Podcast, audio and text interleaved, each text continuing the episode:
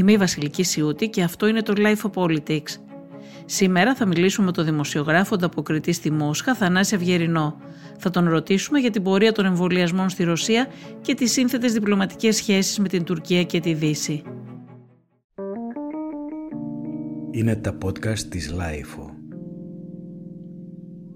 Θανάση Αυγερινέ, καλησπέρα. Καλησπέρα. Πριν ε, σε ρωτήσω για αυτά που θέλω να σε ρωτήσω, κυρίως για τις σχέσεις ε, της ε, Ρωσίας με την Τουρκία, τις Ηνωμένες Πολιτείες, τη Νέα Διοίκηση και την Ελλάδα, θα ήθελα να σε ρωτήσω πρώτα λίγο για τα εμβόλια. Θα ήθελα να μας πεις τι γίνεται στη Ρωσία με τα εμβόλια και πώς προχωράνε οι εμβολιασμοί. Ε, νομίζω πως έχουν ξεπεράσει τα 6 εκατομμύρια εμβολιασμένων δεν είναι πάρα πολύ μεγάλος αριθμός ε, γιατί και στη Ρωσία βέβαια είναι ισχυρό και έντονο το κύμα α, της αμφισβήτησης των εμβολίων. Μάλιστα σήμερα συνομιλούσα με έναν ε, φίλο που μου έλεγε ε, το καλύτερο είναι βέβαια σε, αυτή την περίπτωση ε, να μην κάνεις εσύ απαραίτητα το εμβόλιο, αλλά να το κάνουν όλοι οι άλλοι. Ε, του λέω ναι, βρε παιδί μου, αλλά το έχουν πιστέψει αυτό ή το έχουν καταλάβει περισσότεροι, αλλά πρέπει κάπως να προχωρήσουμε. Τέλος πάντων, είναι ένα πρόβλημα αυτό. Ε, προχωράει σχετικά αργά. Ε, ε επιμένουν στην ε, γραμμή από την πλευρά της κυβέρνησης ότι δεν πρέπει κανείς να πιεστεί παρά μόνο να παροτρινθεί με κάποιο τρόπο, ότι είναι μια, ένα θέμα ελεύθερης βούλησης, ελεύθερης επιλογής. Επομένως υπάρχουν και πολλοί γιατροί που το αποφεύγουν ακόμη. Ε, Α, δεν, έχουν εμβολιαστεί, δεν έχουν εμβολιαστεί ούτε όλοι οι γιατροί και το νοσηλευτικό προσωπικό. Ναι, ε; ναι, ναι. Ε, αυτό είναι γεγονός. Ε, αλλά παρόλα αυτά οι μεγάλες ηλικίες ε, σε μεγαλύτερο βαθμό καλύπτονται.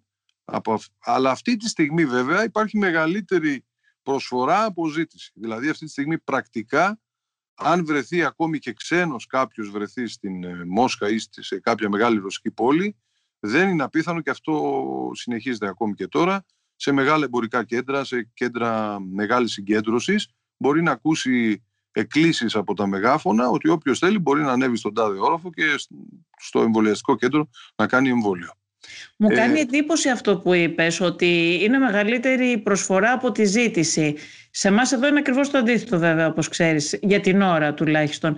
Ε, δηλαδή, το πρόβλημα, ε, εγώ είχα την εντύπωση ότι δεν υπάρχει μεγάλη παραγωγή εμβολίων. Γιατί ο αριθμός που μας ανέφερες για τα δεδομένα της Ρωσίας είναι μικρός των ανθρώπων που έχουν εμβολιαστεί. Και είχα την εντύπωση ότι προχωράνε έτσι αργά οι εμβολιασμοί στη Ρωσία, επειδή δεν υπάρχουν αρκετά εμβόλια, αρκετά μεγάλη παραγωγή για να καλύψει την ζήτηση. Όχι; Ε, αυτή τη στιγμή ε, αυξάνεται η παραγωγή. Ε, δυσκολεύομαι να πω ακριβώς ε, σε ποια φάση ακριβώς βρισκόμαστε. Υπό την έννοια ότι έχουν εξαγγείλει για τον ε, Απρίλιο και τον Μάιο ε, παραγωγή πλέον δεκάδων εκατομμυρίων δόσεων. Που βέβαια οι περισσότερες από αυτές ή πολλές από αυτές έχουν σχέση με παραγωγή που γίνεται στο εξωτερικό. Εξάλλου οι Ρώσοι από την αρχή είπαν ότι η λογική τους είναι αυτή, είναι η λογική Της συμπαραγωγής. Έχουν υπογράψει λέει, τέτοιες συμφωνίες με Ινδικές, με Κινέζικες εταιρείες. Ετοιμάζεται η παραγωγή ακόμη και στο έδαφος της Γερμανίας, διάβαζα πριν λίγο. Υπάρχουν δηλαδή ρωσικές φαρμακευτικές εταιρείες που με κάποιο τρόπο έχουν ε, αγοράσει ε, ή συνεργάζονται με εταιρείες μικρότερες γερμανικές και ετοιμάζουν τη συμπαραγωγή και στο έδαφος της Ευρωπαϊκής Ένωσης. Ε, δεν μιλάμε επίσης βέβαια μόνο για ένα εμβόλιο. Νομίζω αυτοί οι αριθμοί που λέω αφορούν το Sputnik V, αλλά υπάρχουν και άλλα δύο εμβόλια τα οποία ανεβάζουν ρυθμούς ε, και δοκιμών και παραγωγής. Υπάρχει ένα δεύτερο, σε μια δεύτερη φάση το ε, επίβα κορώνα, το οποίο ούτε καν έχει ακουστεί στο εξωτερικό. Είναι ενός πολύ γνωστού όμως κέντρου του Βέκτορ από το Νοβοσιμπίρσκ της Σιβηρίας. Ένα πολύ ιστορικό, πολύ μεγάλο κέντρο επιδημιολογικό και μικροβιολογικό. Είναι το δεύτερο μαζί με ένα Αμερικάνικο που μετά τη συμφωνία για την κατάργηση των βιολογικών όπλων έχει κρατήσει ε, ίσως το μεγαλύτερο παγκοσμίως αρχείο ε, ιών και μικροβίων. Ε, είναι ένα απομεινάρι δηλαδή του ψυχρού πολέμου, αλλά από την άλλη μεριά τρομεροί επιστήμονες οι οποίοι έχουν βέβαια φτιάξει, ε, αυτοί έφτιαξαν και τα τεστ της Ρωσίας, γιατί και στα τεστ οι Ρώσοι ήταν πάρα πολύ καλά. Έχουν κάνει ε, νομίζω έναν αριθμό που ξεπερνάει τον πληθυσμό τους αυτή τη στιγμή ή σχεδόν τον αγγίζει, δηλαδή κοντά 150 εκατομμύρια τεστ. Ε, αυτό τους βοηθάει να έχουν και μια καλή εικόνα της επιδημίας από την αρχή. Και υπάρχει βέβαια και ένα τρίτο εμβόλιο, το οποίο μάλλον προσωπικά με ενδιαφέρει περισσότερο, γιατί, γιατί φημολογείται ότι θα έχει τη μεγαλύτερη σε διάρκεια ανοσία. Αν ε, θες και όλας, αυτό είναι και το μεγαλύτερο μυστικό της ιστορίας, που δυστυχώς βέβαια, έτσι όπως γίνεται η συζήτηση στα δυτικά μέσα ενημέρωσης, χάνεται ως ε, πληροφορία. Εσύ δηλαδή δεν έχεις εμβολιαστεί με το Sputnik; Όχι, δεν έχω ακόμη εμβολιαστεί. Μπορούσες, αν ήθελες να εμβολιαστείς, ναι, μπορούσες; Βέβαια, οποιαδήποτε Είχες στιγμή. Απλώ έχω κολλήσει λίγο στη λογική ότι θέλω να ακούσω και να μάθω περισσότερα και για το τρίτο εμβόλιο, ε, το οποίο λένε ότι μπορεί να έχει κάλυψη μέχρι και τρία χρόνια. Και προσωπικά έχουν, διατεθεί, έχουν διατεθεί στην αγορά τα άλλα δύο, ενώ έχουν κυκλοφορήσει στη Ρωσία. Το δεύτερο είναι πρακτικά εύκολο να το κάνεις το τρίτο είναι ακόμα σε πολύ αρχικό στάδιο των δοκιμών. Θα μπει σε κάποια μεγαλύτερη ε, παραγωγή όταν ολοκληρωθεί ένα, ένα ακόμη στάδιο δοκιμών και αυτό βέβαια νομίζω ότι ε, δεν θα είναι πριν τον Μάιο. Κάπου Άρα κυρίως μόνο με Σπούτνικ εμβολιάζει το πληθυσμό στη Ρωσία ναι, αυτή τη στιγμή. Και κάποιοι λιγότεροι, κάποιοι λιγότεροι με το Βέκτορ. Το Βέκτορ φαίνεται το δεύτερο, δηλαδή αυτό το EpiVacCorona. Το δεύτερο ίσως έχει το πρόβλημα της Pfizer, δηλαδή μικρή σχετικά διάρκεια ανοσίας γιατί βέβαια αυτό είναι ένα μεγάλο ανοιχτό ακόμη ερώτημα. Οι Ρώσοι είχαν πει στην αρχή, ενώ οι άνθρωποι που έφτιαξαν το Sputnik, που είναι και αυτοί πολύ σπουδαίοι νομίζω επιστήμονες, ε, είπαν ότι τέλος πάντων το πρόβλημα είναι αυτό, ότι ε, και το πιο γνωστό ίσως αμερικανικό εμβόλιο ή δυτικό τέλος πάντων, της Pfizer, ε, δεν παρέχει ανοσία περισσότερη από μήνες. Κατά τις ρωσικές αρχές, λοιπόν, αυτό δείχνουν τα αποτελέσματα της δεύτερης φάσης των κλινικών δοκιμών του εμβολίου Sputnik V. Η ρωσική ανακοίνωση έρχεται 2-24 ώρα μετά την ευχάριστη αντίστοιχη ανακοίνωση της Pfizer. Και ενώ ακόμη δεν έχει ολοκληρωθεί η τρίτη φάση των κλινικών δοκιμών, υπάρχει γενικά, Αντριάννα, μια αίσθηση ότι οι Ρώσοι βιάζονται, έχουν μπει σε έναν αγώνα δρόμου για την παρασκευή εμβολίου, ε, σε έναν ανταγωνισμό με τις μεγάλες δυτικέ φαρμακοβιομηχανίες. Ε, Πάντως, όπως επισημαίνουν πολλοί οργανισμοί δημόσιας υγείας και επιστήμονες, δεν τίθεται θέμα ανταγωνισμού. Είναι προς το συμφέρον όλων να υπάρξουν πολλά εμβόλια, πολλά επιτυχημένα εμβόλια, γιατί όσο περισσότερα εμβόλια υπάρξουν, τόσο πιο γρήγορα και πιο αποτελεσματικά. Πάντως, Θανάση, και η Ρωσία δεν τα έχει πάει τόσο καλά σε σχέση με την ταχύτητα, ενώ έχει το δικό της εμβόλιο, το οποίο από ό,τι ξέρουμε, από ό,τι μας λένε οι επιστήμονες, είναι ένα καλό εμβόλιο, δεν προχωράνε τόσο γρήγορα οι εμβολιασμοί και εκεί. Δεν το έχει λύσει το πρόβλημα. Μα δεν ε, σου είπα, δεν ε, πείθεται ο κόσμος. Οι Ρώσοι δεν βιάζονται, δεν θέλουν να κάνουν εμβόλια. Τα νοσοκομεία δεν είναι γεμάτα εκεί. Ε, τώρα είναι πολύ μικρότερη πίεση σε σχέση με το που είχαν φτάσει. Αυτή τη στιγμή δηλαδή έχουν γύρω στις 8.000 κρούσματα α, ημερησίως. Αλλά Μόνο. Σε όλη τη Ρωσία 8.000 κρούσματα. Ναι, ναι, ναι, ναι, Αλλά είχαν φτάσει 30-35.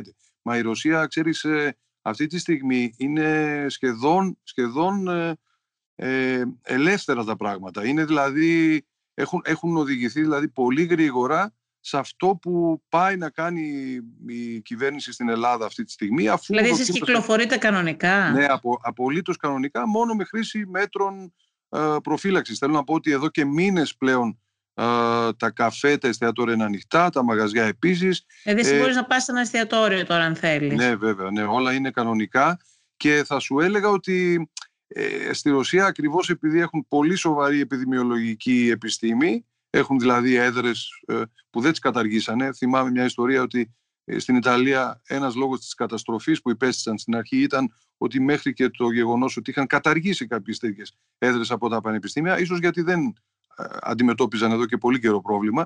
Τέλος πάντων η Ρωσία έχει κληρονομήσει μια κουλτούρα σοβιετική σε πολύ μεγάλο βαθμό η οποία θέλει τις επιδημίες να είναι ένα υπαρκτό πρόβλημα για έναν πολύ μεγάλο πληθυσμό με τόσες διαφορετικές ε, προελεύσεις, ε, εθνικές, θρησκευτικές, διαφορετικά επίπεδα ζωής κλπ. Ε, τέλος πάντων, σε αυτό νομίζω λειτουργήσαν πολύ αποτελεσματικά και τώρα ουσιαστικά στη Ρωσία είναι σε μια σαφέστατα πτωτική τάση η επιδημία, χωρίς βέβαια να είναι τελείως ε, νικημένη. Ε, υπάρχει βέβαια και το εντυπωσιακό ότι ε, δεν ξέρω με πόση σιγουριά μπορώ να το πιστέψουμε, αλλά ε, ακούγονται και εκτιμήσεις ότι σε κάποιες πόλεις, όπως παράδειγμα στη Μόσχα, η ανοσία μπορεί να έχει πρακτικά αγγίξει, δηλαδή μπορεί να έχουν αρρωστήσει και ε, να το έχουν περάσει ασυμπτωματικά δηλαδή, τεράστια ποσοστά πληθυσμού, ενδεχομένως να ξεπερνά το 40-50, μπορεί και παραπάνω της 100. Κάποια στιγμή ο Δήμαρχος δηλαδή μίλησε για τον μισό πληθυσμό της Μόσχας, ότι έχει, ε, έχει ε, αντισώματα. Ε, επομένως αυτός είναι και ένας από τους λόγους ε, συν το γεγονός ότι αναγκάστηκαν να χρησιμοποιήσουν βέβαια έκτακτες, ε, έκτακτου χαρακτήρα υποδομές, να δημιουργήσουν σε μικρογραφία βέβαια, όχι τόσο γρήγορα και τόσο αποτελεσματικά όπως στην Κίνα, αλλά τέλος πάντων δημιούργησαν τεράστια νοσοκομεία σε γήπεδα, ε, υπήρξε επιστράτευση όλων των δυνάμεων, ε, δούλεψαν οι πάντες, υπήρξε ένα τεράστιο κίνημα εθελοντισμού.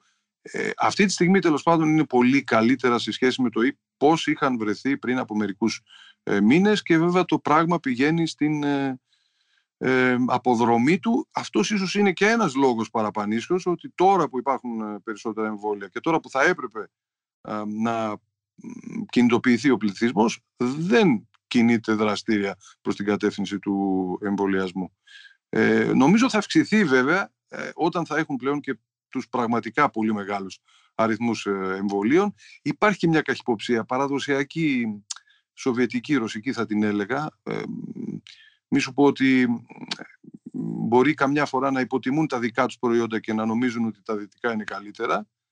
Ε, παρακολουθούν λοιπόν το τι γίνεται και στη Δύση. Το γεγονός ότι και στη Δύση αμφισβητούνται κάποια εμβόλια και έχουν προβλήματα είναι ένας παράγοντας που θα τους παρακινήσει. Δηλαδή, αυτή τη στιγμή γίνεται τέτοια κουβέντα. Παραδείγματος χάρη για το εμβόλιο της Αστραζένεκα. Γίνεται κουβέντα και στη Ρωσία δηλαδή. Ε, Επομένως, νομίζω πως θα αυξηθούν αυτοί οι αριθμοί. Ωραία. Να πάμε τώρα στις ε, ρωσοτουρκικές ε, σχέσεις, οι οποίες μάλλον εξακολουθούν να αποτελούν ένα ένιγμα και νομίζω ότι θα χρειαζόμασταν και έναν ιστορικό μάλλον για να κατανοήσουμε καλύτερα γιατί από την εποχή του πολέμου της Κρυμαίας η σχέση της Ρωσίας με την Τουρκία, τη Δύση, την Ελλάδα κάνουν σχεδόν τους ίδιους κύκλους. Ε, θέλω να μας πεις λοιπόν τι γίνεται τώρα, ποιες είναι τώρα οι, οι σχέσεις; Ε, οι σχέσεις είναι ε, πολύ καλύτερες από ό,τι ποτέ ίσως στην ιστορία των δύο χωρών. Ε, και βέβαια υπάρχει, υπάρχει μια ρωσική παροιμία που νομίζω εξηγεί πολλά για τη λογική των Ρώσων από την αρχή αυτής της διαδικασίας. Ε, οι Ρώσοι λένε, και μια παραλλαγή του έχουμε νομίζω και εμείς, ότι ε, ε, κράτα το φίλο σου κοντά και τον εχθρό σου ακόμη κοντύτερα. Ε, οι Ρώσοι νομίζω έχουν μια βαθιά συνέστηση του γεγονότος ότι η Τουρκία είναι ένας αμφιλεγόμενος εταίρος ε, δεν μπορείς να τον εμπιστεύεσαι πλήρως και φυσικά αυτό που αυτή τη στιγμή βέβαια επιχειρήθηκε τα τελευταία χρόνια είναι η εκμετάλλευση του φαινομένου Ερντογάν. Το γεγονός δηλαδή ότι ο Πούτιν κατάφερε με έναν τρόπο να αναπτύξει με τον Ερντογάν κάποιο είδους ειδική σχέση και αυτό ήταν μια ιστορική ευκαιρία για την Ρωσία να μπορέσει δηλαδή να βάλει πόδι σε μια νατοική χώρα ε, η οποία ε, αισθητά αμφισβητεί την ε, όλη δομή και το νόημα και την ισχύ της Ατλαντικής Συμμαχίας.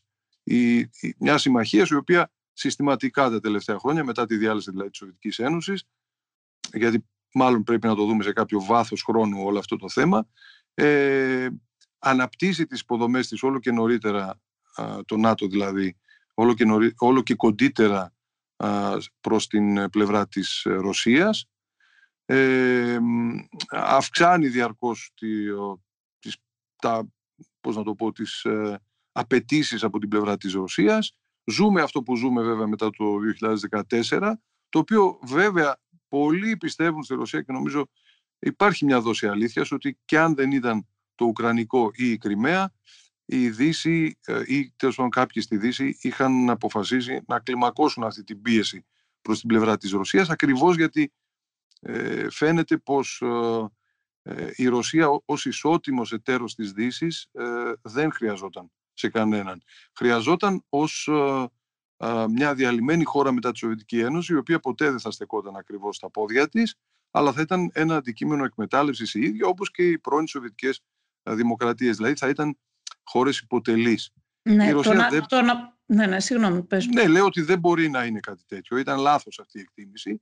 Και βέβαια αυτή η λανθασμένη εκτίμηση. Έχει να κάνει και με την ηγεσία της χώρας, βέβαια. Γιατί πολύ διαφορετική ήταν η θέση της Ρωσίας επί Γέλτσιν και πολύ διαφορετική αυτό με ακριβώς, τον Πούτιν. Αυτό ακριβώς πήγα να πω. Ο Γέλτσιν ήταν ένας ηγέτης δουλοπρεπής εναντί της Δύσης, ο οποίος ε, λίγο ασχολήθηκε με τη χώρα του και με το τι θα γίνει. Ασχολιόταν περισσότερο με το ποιο μπουκάλι βότκα θα πιει σήμερα ή αύριο και με το πώς θα αρέσει περισσότερο στους ε, Αμερικανούς ή τους Δυτικούς και βέβαια βοήθησαν σε αυτό και μια σειρά σύμβουλοι οι οποίοι τον είχαν περιτριγυρίσει.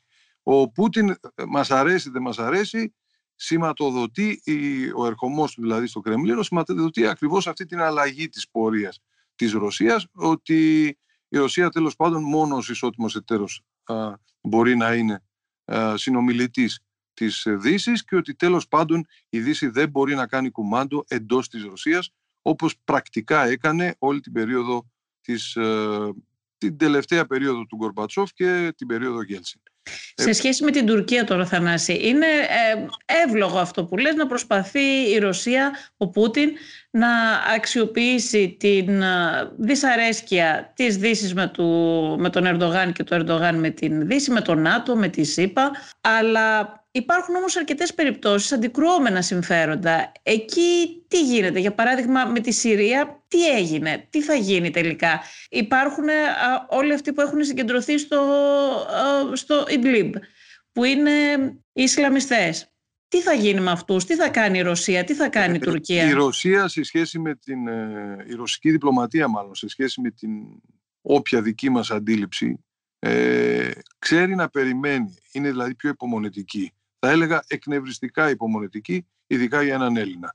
Ε, Εμείς δεν είμαστε καθόλου, είναι αλήθεια αυτό. Ναι, ε, οι Ρώσοι είναι υπομονετικοί. Θέλω να πω, θα θυμηθούμε πώς κέρδισαν τους πολέμους τους, δηλαδή ε, αυτό ενδεχομένως κάπου και μπορεί να μην τους τιμά απολύτως, αλλά δεν έχει πολύ σημασία. Η ιστορία είναι ιστορία.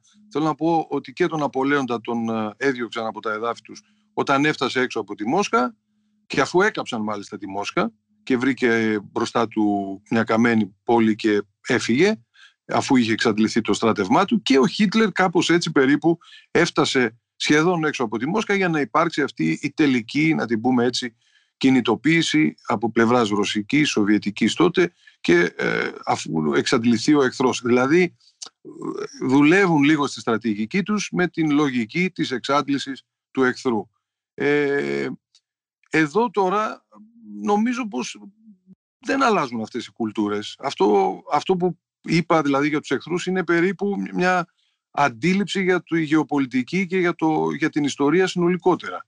Ε, εδώ υπάρχει ένα συνεχές πρόβλημα και δίλημα.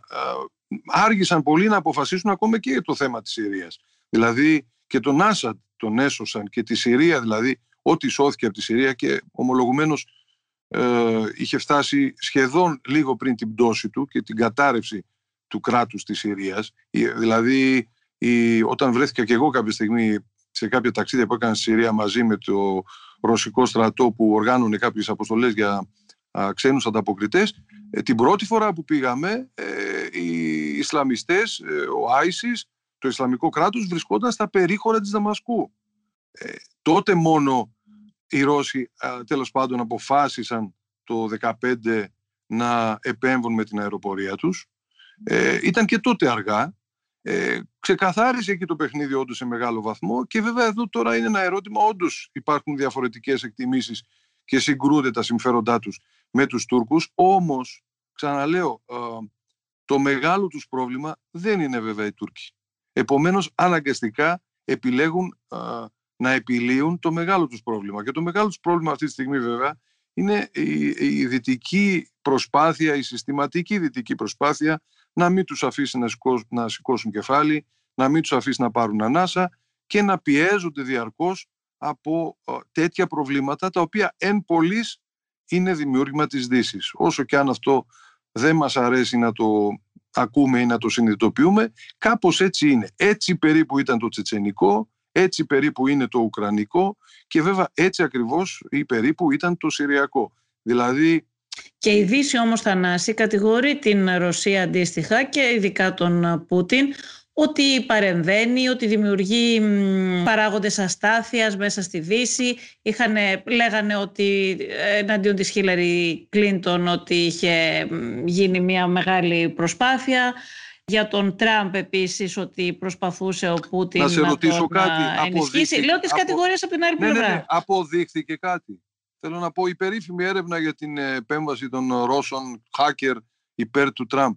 Ε, χώρια που εγώ βέβαια δεν, μπορώ, δεν, δεν θα με πεις εύκολα φιλοαμερικανό, αλλά τέλος πάντων πραγματικά θεωρώ ότι είναι ντροπή για το Αμερικανικό κράτος να ισχυρίζεται ότι μία δύναμη σαν τη Ρωσία, η οποία δεν είναι και στα καλύτερά της ε, αυτή τη στιγμή, καταφέρνει να εκλέξει στις Ηνωμένες Πολιτείες έναν πρόεδρο. Έχει αποδειχθεί κάτι από όλα αυτά.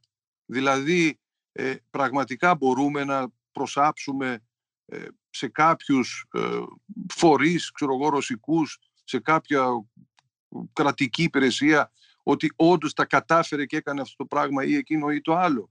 Θέλω να πω ότι αν κάποιος δει την ιστορία πώς εξελίσσεται, μετά το πόλεμο στην Ιουγκοσλαβία και το βομβαρδισμό της, μετά τη διάλυση της Σοβιετικής Ένωσης, ε, τώρα πώς να το κάνουμε; Αν θέλει κάποιος αντικειμενικά να δει τα γεγονότα, δεν είναι η Ρωσία που επεκτείνεται, ε, είναι μόνο το ΝΑΤΟ, το οποίο ενώ πραγματικά αυτό είναι ξέρεις, μια Στη μεγάλη... Συρία τους χάλασε την, α, τη σούπα εκεί πέρα. Είναι η πρώτη φορά που στη Συρία όντως η Ρωσία το 2015 λοιπόν, αφού έχει καταστραφεί η Λιβύη, αφού έχει βομβαρδιστεί το Ιράκ, αφού έχει στην αρχή του βομβαρδιστεί η Ιουγκοσλαβία, είναι η πρώτη φορά που η Ρωσία το 2015, ε, και αυτό είπαμε είναι προϊόν της ε, ανασύνταξής της, του στρατού της, της οικονομίας της σε μεγάλο βαθμό, ε, είπε μέχρι εδώ και μη παρέκει. Στην Ουκρανία τα συμφέροντα πάλι της, μάλλον η στάση των Τούρκων δεν είναι αντίθετη με, την, με τα συμφέροντα της Ρωσίας;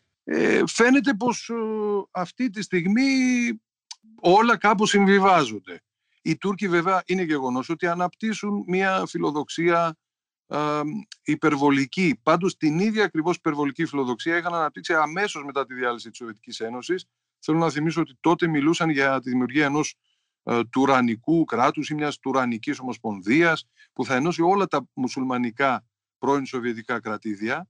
Το δοκίμασαν, το δοκίμασαν και με μερικούς τουρκικούς πληθυσμούς εντός ε, συγγενικούς πληθυσμούς τέλος πάντων εντός της ίδιας της Ρωσίας σε πολλές από αυτές τις περιοχές έσπασαν τα μούτρα τους. Ε, δεν προχώρησε δηλαδή αυτή η ιστορία. Τώρα νομίζω λένε κάτι παρόμοιο ε, περί ε, συνασπισμού ή περί ενίσχυσης κάποιων χωρών ή περιοχών που μπορεί να θυμίζουν την Οθωμανική Αυτοκρατορία. Αυτή τη στιγμή σε, στο ρωσικό τύπο γίνεται έντονη κριτική αυτής της πλευράς της σύγχρονης Τουρκίας, αλλά ξαναλέω ότι ε, μάλλον ε, ακόμη όλα αυτά συμβιβάζονται. Νομίζω ακόμη και το τηλεφώνημα που έκανε ο Πούτιν, για παράδειγμα, στον Ερντογάν, ε, όταν ανακοινώθηκε ότι θα μπουν ε, αμερικανικά πλοία ε, τώρα ξανά πρόσφατα στην, στην, στον Εύξηνο Πόντο και όταν ακούστηκε ότι ο Ερντογάν την επόμενη μέρα κιόλας θα συναντούσε τον πρόεδρο της Ουκρανίας, τον Ζελένσκι, ε, νομίζω πως το τηλεφώνημά του είχε και ένα χαρακτήρα προειδοποίησης ότι η πολιτική της Τουρκίας αντικειμενικά έχει κάποια όρια. Η Τουρκία, για παράδειγμα, δεν έχει ποτέ αποδεχθεί το γεγονός ότι η Κρυμαία ε, πέρασε σε ρωσικά χέρια. Οι Ρώσοι λένε ότι αυτή η ιστορία έχει τελειώσει. Πρακτικά εξηγούν ότι μόνο με πυρηνικό πόλεμο παγκόσμιο θα μπορούσε να αλλάξει κάτι. Και βέβαια, για να είμαστε και ειλικρινείς, ε, όποιος έχει ταξιδέψει στην Κρυμαία ε, θα πιστεί, είτε όποτε και να πήγαινε, ε, θα πιστεί ότι όντως εκεί το 90% του πληθυσμού θέλει να είναι με τη Ρωσία το εξέφρασε και στο δημοψήφισμα, μπορεί η Δύση να αμφισβητεί τους κανόνες και τις συνθήκες ε, του συγκεκριμένου δημοψηφίσματος, αλλά δύσκολα μπορείς να αμφισβητήσεις την πραγματικότητα, όταν είναι πολύ περισσότερο δεδομένη και ιστορική αυτή η πραγματικότητα. Η Κρυμαία δεν υπήρξε ποτέ Ουκρανία παρά μόνο μερικές δεκαετίες που ο Χρουσόφ τη χάρισε εντός της Σοβιετικής Ένωσης στην Ουκρανία. Δεν θα μπορούσε δηλαδή, γιατί βέβαια αν σήμερα δεν ήταν ρωσική όπως την έκανε ο Πούτιν, ε, και ο λαός της Κρυμαίας βέβαια, γιατί αυτό ήθελε πολύ πριν το αποφασίσει ο Πούτιν, ε, θα, θα είχαμε εκεί μια νατοική βάση. Όπως περίπου πάει τώρα κάτι τέτοιο να δημιουργηθεί στην ίδια την Ουκρανία. Εγώ προσωπικά θεωρώ ότι Ε, αυτό θα προκαλέσει αντικειμενικά, αναγκαστικά την ακόμη μεγαλύτερη συσπήρωση του ρωσικού κράτους και της ρωσικής ελίτ ε, σε μέτρα και τρόπους απόκρουσης αυτού του ισχυρού κινδύνου για τη δική της ασφάλεια. Δεν είναι δυνατόν να διακηρύσεις ότι θέλεις να επεκτείνεις την ελευθερία και τη δημοκρατία και να επεκτείνεις διαρκώς τις στρατιωτικές σου υποδομές όπως κάνει το ΝΑΤΟ μετά τη διάλυση της Σοβιετικής Ένωσης. Το ξαναλέω γιατί είναι μια κομβική στιγμή. Οι Ρώσοι ακόμα και τώρα πιστεύουν ή πίστευαν ότι τους είχαν δώσει προφορικές εγγυήσεις. Μεγάλη βλακία βέβαια του Γκορμπατσόφ που δεν τις πήρε γραπτός αυτές τις εγγυήσεις να μας τις δείξει, αλλά ότι τέλος πάντων όταν η Ρωσία έδωσε τη συγκατάθεσή της, η Σοβιετική Ένωση τότε, τη συγκατάθεσή της, για παράδειγμα, στην επανένωση του γερμανικού κράτους, δεν ζήτησε άλλες εγγυήσεις γιατί προφορικά τις έλεγαν οι πάντες, ο κύριος Κολ τότε ως καγκελάριος και πολλοί άλλοι, ότι δεν πρόκειται να υπάρξει επέκταση του ΝΑΤΟ προς τα προς την Ανατολή. Και βέβαια το μόνο που ζούμε έκτοτε είναι η διαρκής επέκταση του ΝΑΤΟ ανατολικά. Θανάση, θέλω να σε ρωτήσω για, από τότε που άλλαξε η διοίκηση στις ΗΠΑ, που έφυγε ο Τραμπ και ήρθε ο Μπάιντεν. Έχει αλλάξει κάτι στις σχέσεις Ρωσίας-ΗΠΑ; Ε, όχι κάτι ιδιαίτερα. Ε, θέλω να πω Στην πράξη δεν έχει φανεί κάποια αλλαγή δηλαδή. Ναι, ε, για να είμαστε και ειλικρινείς, είναι ένας μύθος αυτός ότι ήταν άψογες οι σχέσεις με τον Τραμπ, εξαιρετικές. Μπορεί με τον ίδιο να ήταν. Ο ίδιος ο Τραμπ δηλαδή να είχε πολύ ωραία χημεία με τον ε, Πούτιν και να ήθελε να δοκιμάσει κάτι ας πούμε διαφορετικό στις σχέσεις των δύο χωρών. Ε, πρακτικά δεν, δεν του δόθηκε ποτέ η δυνατότητα να συμβεί κάτι τέτοιο. Αντιθέτως η πολιτική των κυρώσεων συνεχίστηκε, ε, πολλά τερατώδη πράγματα έγιναν και τέλος πάντων οι σχέσεις τους κατρακυλούσαν στο χειρότερο ο, ακόμα και την περίοδο που ήταν ο Τραμπ ε, πρόεδρος. Ε, επί Biden ε, δεν νομίζω ότι σε καμία περίπτωση δεν έχουμε βέβαια καμία βελτίωση. Μάλλον επιδείνωση έχουμε, γιατί βέβαια έγινε και αυτή, μάλλον οι Ρώσοι έψαχναν και αυτή μια αφορμή για να αντιδράσουν. Εννοώ αυτή την περίφημη φράση περί δολοφόνου που υιοθέτησε έστω και έτσι όπως την υιοθέτησε ο Τζο Μπάιντεν όταν ε, απαντούσε στο ερώτημα του δημοσιογράφου του συναδέλφου μας. Ένα άλλο ακόμα μεγαλύτερο ένιγμα από τις ε, ρωσοτουρκικές σχέσεις για μένα είναι η, η σχέση της Ρωσίας με τη Γερμανία. Δεν ξέρω, εμένα μου δίνει την εντύπωση ότι υπάρχει και μια στρατηγική συμμαχία από την πλευρά της Γερμανίας με τη Ρωσία. Δεν είναι τόσο εχθρικές οι σχέσεις και το βλέπουμε και στο θέμα του αγωγού. Από την άλλη ο πρώην καγκελάριος Γκέρχαρτ Στρέντερ εργαζόταν στην Gazprom που ξέρουμε όλοι ότι η Gazprom είναι το διπλωματικό υπερόπλο της ε, Ρωσίας δεν θα μπορούσε εύκολα ένας Γερμανός, ένας πρώην καγκελάριος μάλιστα να εργάζεται για την Gazprom έτσι χωρίς να υπάρχει ένα πολιτικό παρασκήνιο πίσω από αυτό. Δεν ξέρω, διόρθωσέ με αν κάνω, αν κάνω ε, λάθος. Εγώ μόνο μία ένσταση θα διατυπώσω. Ε, γιατί όταν μιλάμε για τις ρωσικές εταιρείες τις βαφτίζουμε διπλωματικά υπερόπλα και όταν μιλάμε για την BP, τη Shell, τη Mobil, δεν ξέρω εγώ, είναι μια κανονική εταιρεία. Δεν το έχω κάνει εγώ αυτό. Ναι, όχι. όχι Υπάρχουν αντίστοιχα και στη Δύση διπλωματικά υπερόπλα εταιρείες. Ναι, αλλά, η Gazprom έχει μια ιστορία συγκεκριμένη, έτσι.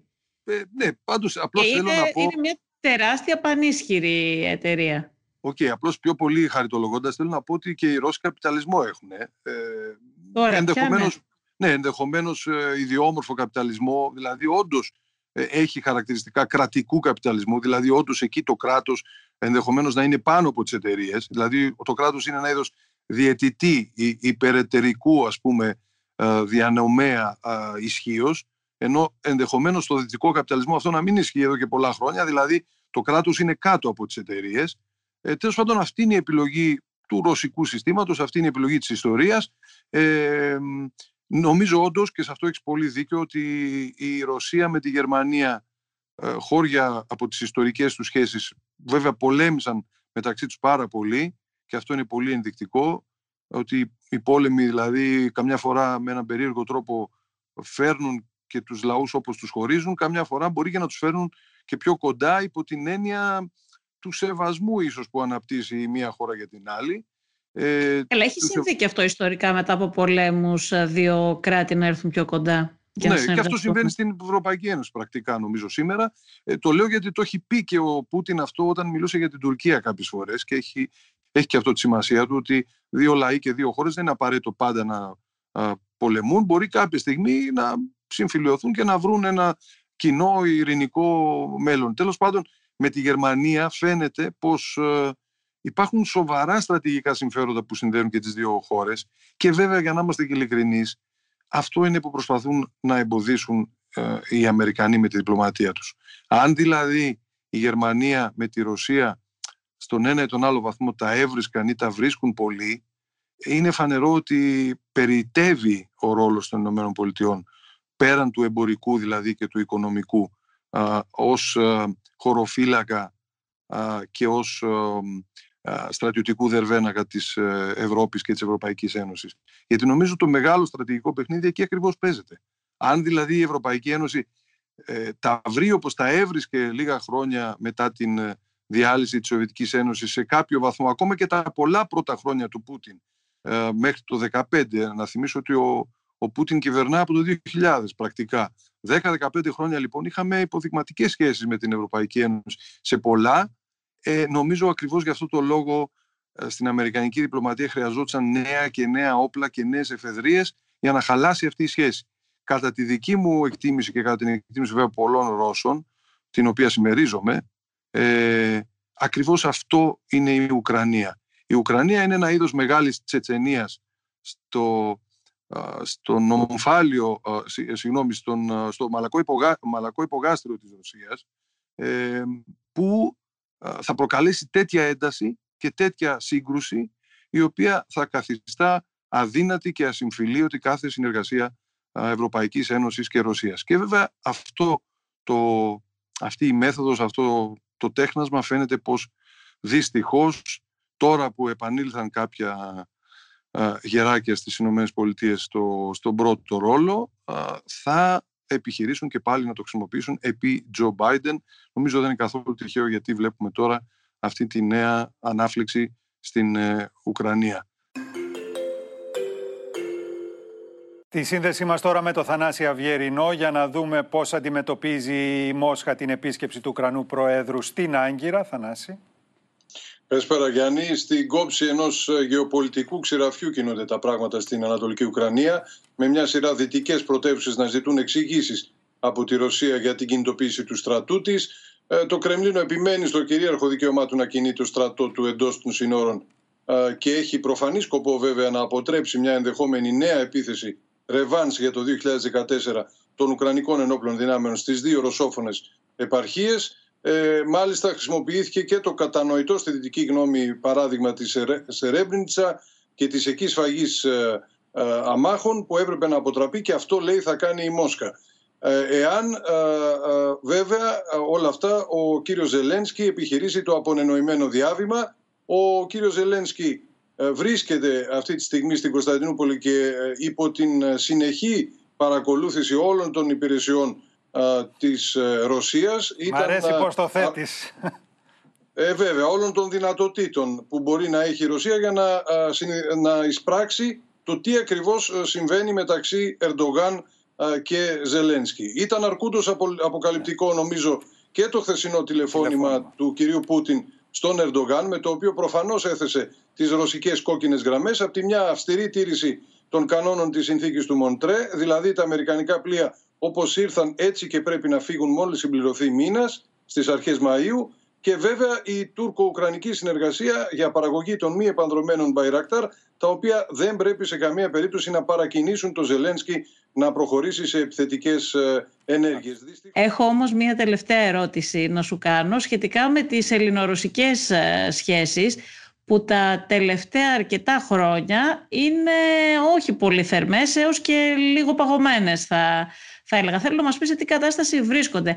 Αν δεν κάνω λάθος, η τελευταία περίοδος που ήταν έτσι πολύ θερμές οι σχέσεις μπορεί να ήταν και πει Ανδρέα Παπανδρέου, Πασόκ και Σοβιετικής Ένωσης. Νομίζω οι θερμότερες ήταν μάλλον επί Κώστα Καραμαλή. Με μια θερμή χειραψία στα σκαλιά του Μεγάρου Μαξίμου, ο Πρωθυπουργός Κώστας Καραμαλής υποδέχθηκε τον Ρώσο πρόεδρο Βλαντιμίρ Πούτιν. Οι δύο άντρες κατευθύνθηκαν στο γραφείο του Πρωθυπουργού, όπου συζήτησαν τόσο τις διμερείς σχέσεις, όσο και τις λεπτομέρειες για την κατασκευή του αγωγού.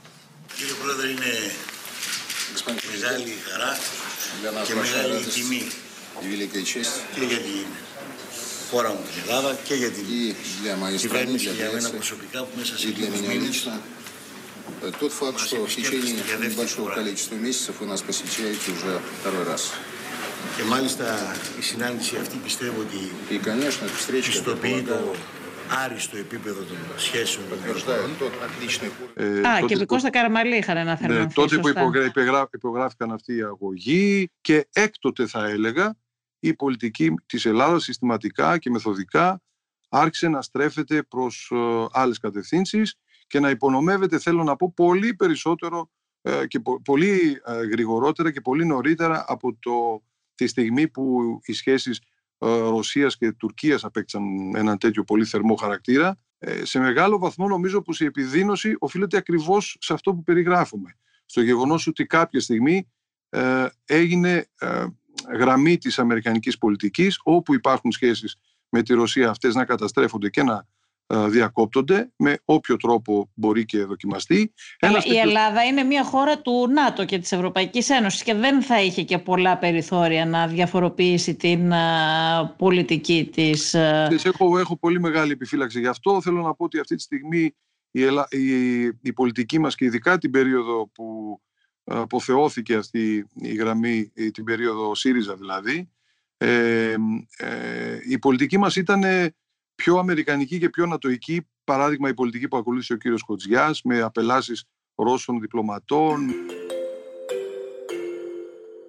Ο Υπουργός Εσωτερικών Νίκος Κοτζιάς δήλωσε μεταξύ άλλων σε συνέντευξη στην εφημερίδα των συντακτών πως το κριτήριο στην πολιτική είναι τα εθνικά συμφέροντα αναφορικά με την απέλαση των Ρώσων διπλωματών από την Ελλάδα. Παράλληλα, κάλεσε τη Μόσχα να αντιληφθεί ότι δεν μπορεί να σε βίως προς τα εθνικά συμφέροντα άλλου κράτους επειδή νιώθει ισχυρότερη απέναντί του. Σε ό,τι αφορά τις αντιδράσεις με τη Συμφωνία των Πρεσπών, απάντησε ότι η αντιπολίτευση τόσο στα Σκόπια όσο και στην Ελλάδα χρησιμοποιεί από κοινού ρητορική μίσους και καλλιεργεί το πολιτικό μίσος σε όλες τις διαστάσεις του.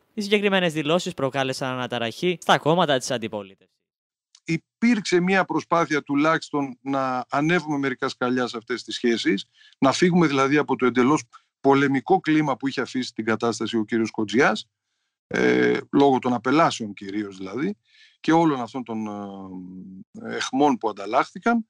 Ε, νομίζω πως τώρα γίνεται μια πολύ σοβαρή προσπάθεια να γίνουν αξιοπρεπείς αυτές οι σχέσεις.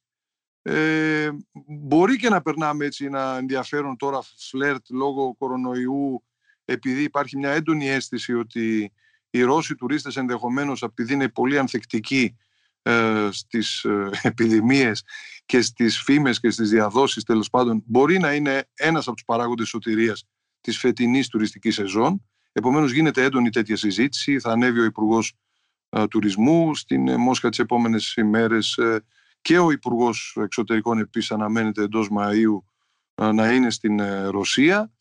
Ε, θα ιδρύσουμε μάλιστα και ένα επίτιμο προξενείο στο Σότσι. Ε, είναι α, νομίζω από τα πρώτα α, σημεία όπου αυτό τέλος πάντων το λέγεται δημόσια, ε, το έχουμε ακόμα σαν μυστικό.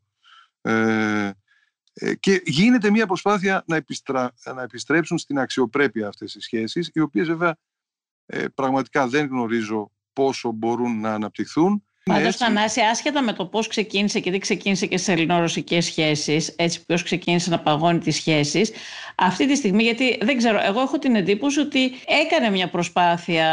Δεν ξέρω αν είχε κάνει και η προηγούμενη κυβέρνηση, αλλά και αυτή η κυβέρνηση νομίζω ότι έκανε μια προσπάθεια να βελτιώσει κάπως τη σχέση με τη Ρωσία και η αίσθηση ήταν ότι δεν υπήρχε ανταπόκριση από τη Ρωσία. Και σκέφτομαι ότι ίσως δεσμεύεται Όχι, και όχι. από τη Αυτό- στρατηγική συμμαχία που υπάρχει με την Τουρκία αυτή τη στιγμή. περί, αυτό περί μία ανταπόκριση από τη Ρωσία και με τη σημερινή κυβέρνηση δεν νομίζω ότι προκύπτει από κάπου. Ποτέ δεν υπόθηκε κάτι τέτοιο. Δηλαδή δεν δοκίμασαν να κάνουν τίποτα οι σημερινοί και τους αρνήθηκε η Ρωσία. Δηλαδή προς Θεού δεν υπάρχει κάτι τέτοιο. Στο ρεπορτάζ λέω. Ε, δεν υπάρχει δηλαδή σαν εξέλιξη. Ε, εξάλλου δεν προλάβανε. Θέλω να πω ότι λίγους μήνες αφότου ανέλαβαν, τον Νοέμβριο του 19 νομίζω έγινε η πρώτη συνάντηση Δένδια α, Λαυρόφ, αποκαταστάθηκαν κάπως οι σχέσεις και εν συνεχεία βέβαια το 20 όλο σπαταλήθηκε στην ε, πανδημία. Ε, το όλο ζήτημα, ξαναλέω, είναι, είναι τι θα κάνει η Ευρωπαϊκή Ένωση και το ΝΑΤΟ. Συμφωνώ ότι η Ελλάδα δεν μπορεί να διαφοροποιηθεί, αλλά Αλλά και Ελλάδα... δεν παίζει και κυρίαρχο ρόλο η Ελλάδα αυτή τη στιγμή, ούτε είναι τόσο ισχυρή, έτσι. Απλώς η Ελλάδα είναι μία από τις χώρες που χάνει τα πολύ περισσότερα από ενδεχομένως αυτές τις σχέσεις και δευτερευόντως η Κύπρος δηλαδή, ε, γιατί ιστορικά έχει πολλές σχέσεις με τη Ρωσία και θα χάσει περισσότερα αν, ε, αν ε, κοπούν εντελώς αυτοί. Άλλο ένα τελευταίο. Ε, σε σχέση με τη γαλάζια πατρίδα, ε, σχολιάζει κανένας στη Ρωσία αυτό το πράγμα; Είναι μια καθαρά επεκτατική, υπεριαλιστική πολιτική αυτή, ξεκάθαρα και πάρα πολύ προκλητική.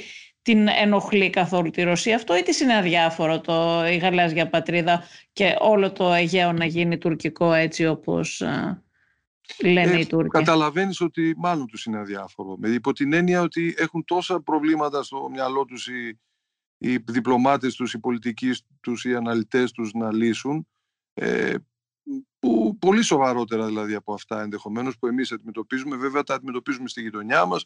Έχουμε τη διαρκή απειλή από την Τουρκία αλλά οι Ρώσοι μας αντιμετωπίζουν με βάση τις επιλογές μας. Θα ήταν δηλαδή πολύ περίεργο οι Ρώσοι να έχουν άποψη ε, υπέρ της Ελλάδας ή υπέρ της Τουρκίας σε ένα θέμα που έχουν μεταξύ τους δύο νατοικές χώρες. Και, Καλά, και στην πολιτική έτσι είναι τα πράγματα, είναι ένα κοινικό παιχνίδι. Το πολιτικό δεν θα μπορούσε να είναι αλλιώς. Βεβαίως, αντιμετωπίζει ο καθένας ανάλογα με τις θέσεις σου και με τις πράξεις σου και με, την, με τη ε, θέση ε, που βρίσκεσαι. Λοιπόν, κάπως έτσι λοιπόν ε, ε, συμβαίνει και με το, με, με το θέμα της γαλάζιας πατρίδας ή, ή αν θες ε, τις σχέσεις Ελλάδας και Τουρκίας. Βέβαια... Απλά θα μπορούσε να έχει, εγώ δεν σε ρώτησα αν έχει κάποιο συναισθηματικό, δεν εννοούσα αν έχει κάποιο συναισθηματικό θέμα η Ρωσία υπέρ της Ελλάδας αυτό, αλλά μπορεί και τα δικά της συμφέροντα αυτό να ενοχλεί. Μπορεί η Ρωσία να μην θέλει την Τουρκία να γίνει τόσο ισχυρή όσο ονειρεύεται ο Ερντογάν και η τουρκική ελίτ. Ε, εννοώ για τέτοιους λόγους σε κάθε περίπτωση και όχι από συναισθηματική αντίδραση απέναντι ναι, στην Ελλάδα. Και εγώ δεν μιλάω για τα συναισθήματα, εγώ μιλάω για τις πολιτικές. Ε, ενδεχομένως η Ρωσία να μην θέλει προφανώς η Τουρκία να παίξει ένα μεγαλύτερο ρόλο. Ε, νομίζω όμως ότι αμφιβάλλει ή δεν μπορεί να πιστέψει εύκολα ότι η, η Ελλάδα συγγνώμη, θα είναι μια χώρα ή ένας παράγοντας που θα μπορούσε να συμβάλλει σε αυτό. Ε, θέλω να πω ότι ο Συριακός στρατός, δηλαδή για παράδειγμα, ε, όταν χτυπά τους Τούρκους που είναι εντός Συριακού εδάφους και μερικές φορές τους βοηθά σε αυτό και ε, η Ρωσία με πληροφορίες ή με άλλους τρόπους, με, όπλα, ε, είναι ένας πολύ πιο υπαρκτός παράγοντας, όπως και το Συριακό βέβαια. Είναι ένα πολύ υπαρκτό πρόβλημα, από το οποίο, για παράδειγμα, ε, λείπει πάρα πολύ η Ελλάδα. Και το λέω λείπει γιατί ε, περιέγραφες πριν το ποιες δυνατότητες έχουμε ή δεν έχουμε. Θυμάμαι σαν τώρα, όταν ρωτούσα τον Υπουργό, τον κύριο Νίκο Δένδια, σε εκείνο το ταξίδι που είχε κάνει στη Μόσχα το Νοέμβριο του 19, μας είχε πει ε, στην ενημέρωση off the record τον ρωτήσαμε μπορούμε να το πούμε; Και μας είπε βέβαια ναι ότι θα αποκτήσουμε πρέσβη στη Συρία. Ε, ακόμη πρέσβη στη Συρία δεν είναι... Είπε; Αυτό ήθελα να σου πω. Όχι, όχι, μου είπε, τον ρώτησα πότε και μου είπε τώρα, τώρα όπου να είναι ε, ετοιμαζόμαστε. Ήταν Νοέμβριος του 19.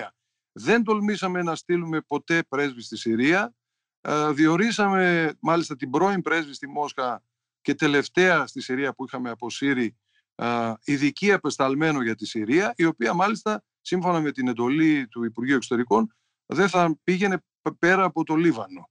Έπρεπε να φτάσει μέχρι εκεί. Νομίζω βέβαια ότι ούτε εκεί δεν ξέρω αν πήγε έστω και μία φορά, τουλάχιστον για βόλτα, ε, λόγω του κορονοϊού. Αλλά τέλος πάντων, ε, πώς να υπάρξουν λοιπόν σχέσεις και πώς να μας πάρουν σοβαρά όταν τα ίδια μας τα λόγια δεν μπορούμε να τα τηρήσουμε. Θυμάμαι ακόμα εκείνη την περίοδο της Ευρωπαϊκής Ένωσης που ακόμα και η ψήφος των μικρών χωρών ε, μετρούσε. Ε, το λέω γιατί πολλές φορές επίσης είπαμε ότι πώς είναι δυνατόν να υπάρχουν κυρώσεις κατά της Ρωσίας, κατά τρίτων χωρών για πράξεις τους εναντίον πάλι τρίτων χωρών έναντι της Ευρωπαϊκής Ένωσης και να μην υπάρχουν κυρώσεις της Ευρωπαϊκής Ένωσης εναντίον χωρών που απειλούν μέλη της Ένωσης αυτής. Αυτή ήταν μια πολιτική στην οποία υποτίθεται συμφωνούσε και η Εντάξει, Κύπρος υπάρχει και ένα πολιτικό παιχνίδι, το ξέρουμε όλοι τώρα με τις κυρώσεις.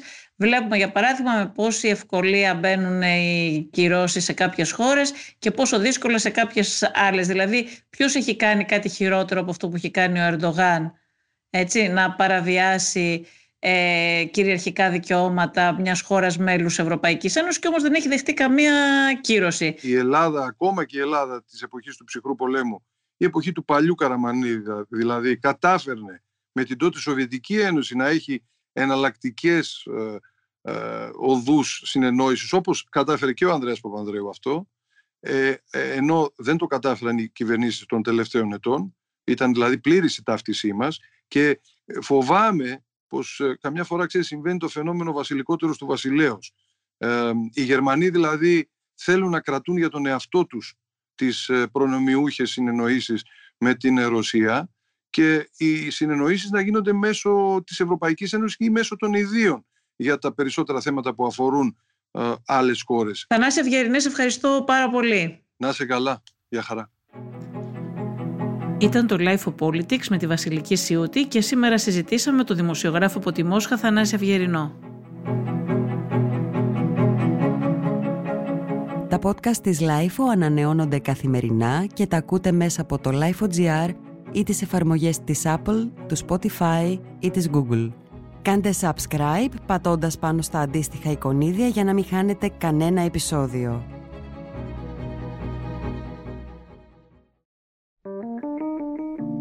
Είναι τα podcast της Lifeo.